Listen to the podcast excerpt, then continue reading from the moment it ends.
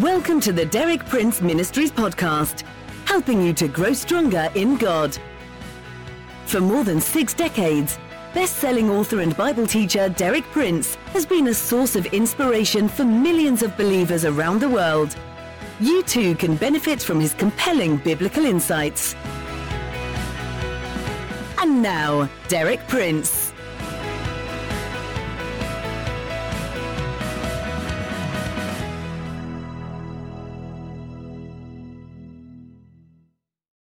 This week I'm continuing with the theme that I commenced last week 12 Steps to a Good Year, a theme that's specially designed to give you a good start to the new year.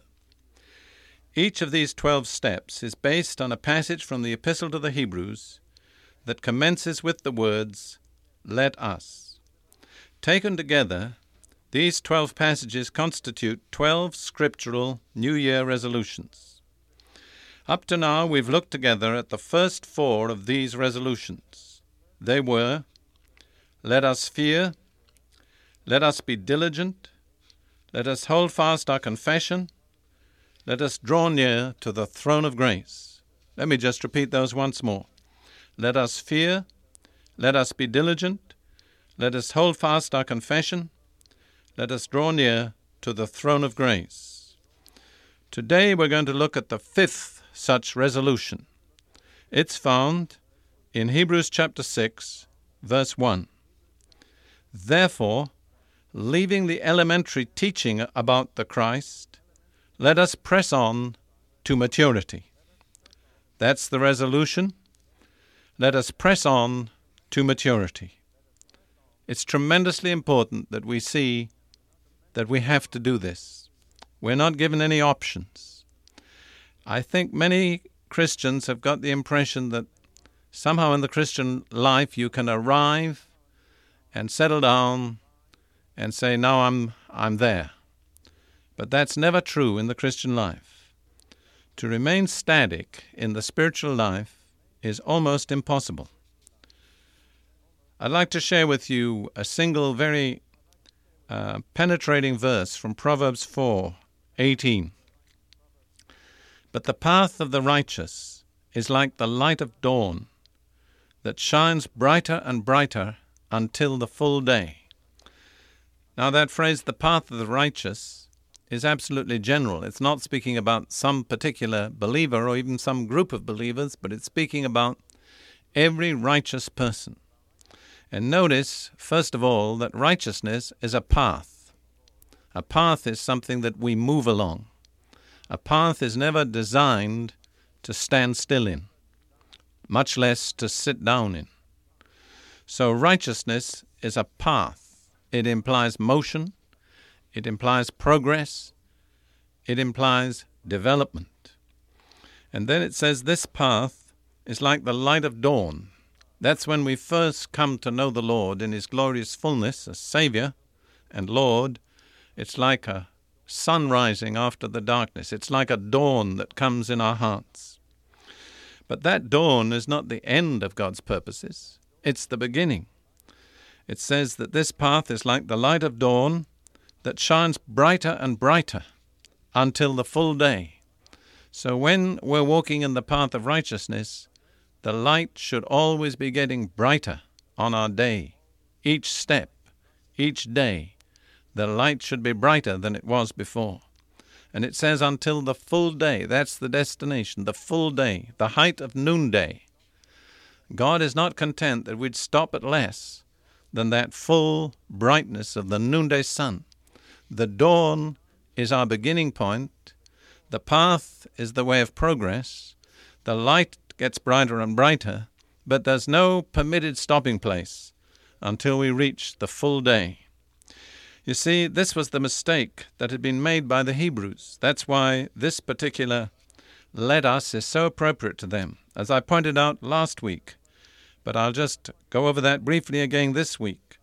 The mistake the Hebrews made was they trusted in their special privileges and rested in them and had become, frankly, lazy. They were just taking things for granted. This is what the writer says to them in Hebrews 5 11 through 14. We have much to say about this, but it is hard to explain because you are slow to learn. In fact, though by this time you ought to be teachers, you need someone to teach you the elementary truths of God's Word all over again. You need milk, not solid food. Anyone who lives on milk, being still an infant, is not acquainted with the teaching about righteousness. But solid food is for the mature, who by constant use have trained themselves to distinguish good from evil.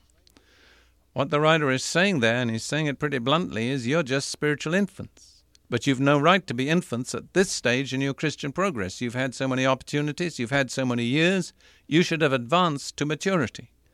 He also explains the only way to advance to maturity. He said, Solid food is for the mature who by constant use have trained themselves to distinguish good from evil. So, advancing to maturity along that path of righteousness in which the light grows brighter day by day comes in actual practice by constant use, by training ourselves. It's not uh, something we can take for granted. It's not something that just happens automatically, but it requires our application. That's why one of the earlier steps was let us be diligent. You remember that. So, by constant use, we have to train ourselves to distinguish good from evil. That's so important.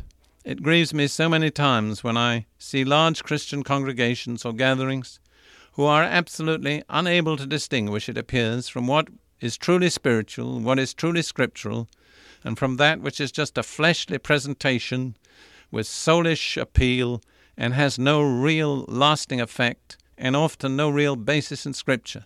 And yet, multitudes of Christians apparently can be taken in by that kind of soulishness and they have not learned to distinguish good from evil.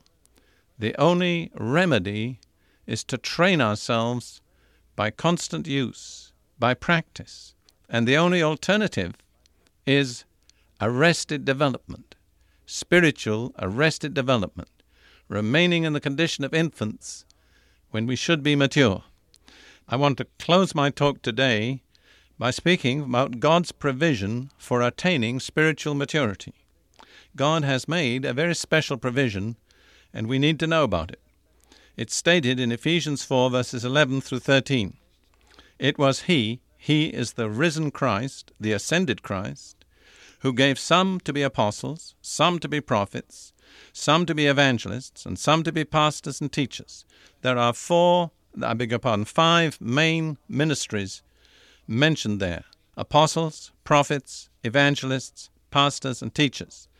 Verse 12 and following tells us the purpose of these ministries to prepare God's people for works of service, so that the body of Christ may be built up. Notice those two purposes that God's people may be prepared for works of service. God's people can't automatically do the work that they're expected to do. They have to be prepared, they have to be trained. These ministries are there to do it. Then it says, so that the body of Christ may be built up. That's the second purpose. Going on in verse 13, until we all reach unity in the faith and in the knowledge of the Son of God and become mature. You see, these ministries are placed within the body of Christ to bring us into the unity of the faith and to bring us to maturity. And Paul goes on, attaining the whole measure of the fullness of Christ. So, to attain maturity, Jesus Christ, as head of the church, has provided these five main ministries. Frankly, I don't believe that God's people will ever achieve maturity without this provision.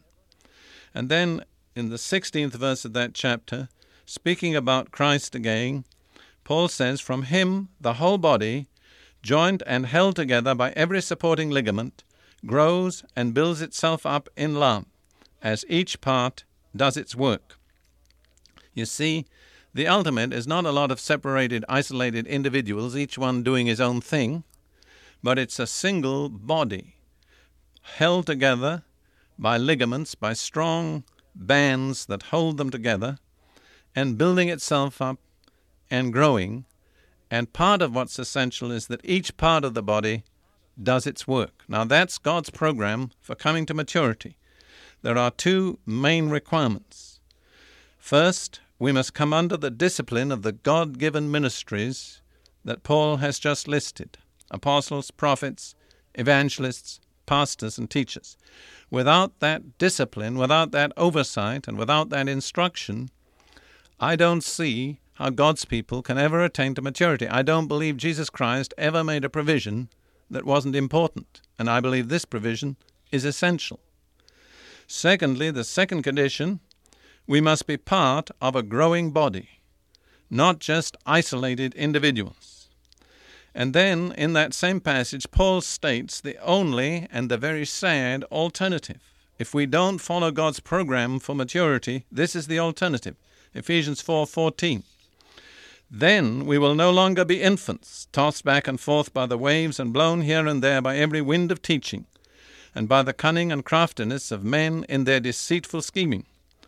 See, if we don't come under these ministries, if we don't become part of a body, if we don't accept this scriptural discipline, Paul says the only alternative is we'll remain infants. We'll be tossed back and forth, blown here and there by every wind of teaching. I know many, many believers like that. Every year they have a new fad, a new doctrine, and often a new teacher to provide the fad. And by the cunning and craftiness of men in their deceitful scheming, we have to come under the discipline of those ministries. We have to be part of a body. That's the only way to maturity. As I close my talk today, let me ask you a personal question. How about you? Are you under discipline?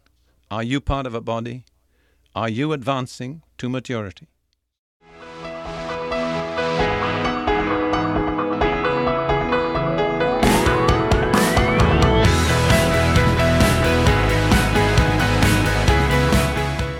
You for listening. For more inspiring teaching, visit our website at dpmuk.org forward slash podcast. And like our page at facebook.com forward slash dpmuk to join our online community. Derek Prince, teaching you can trust.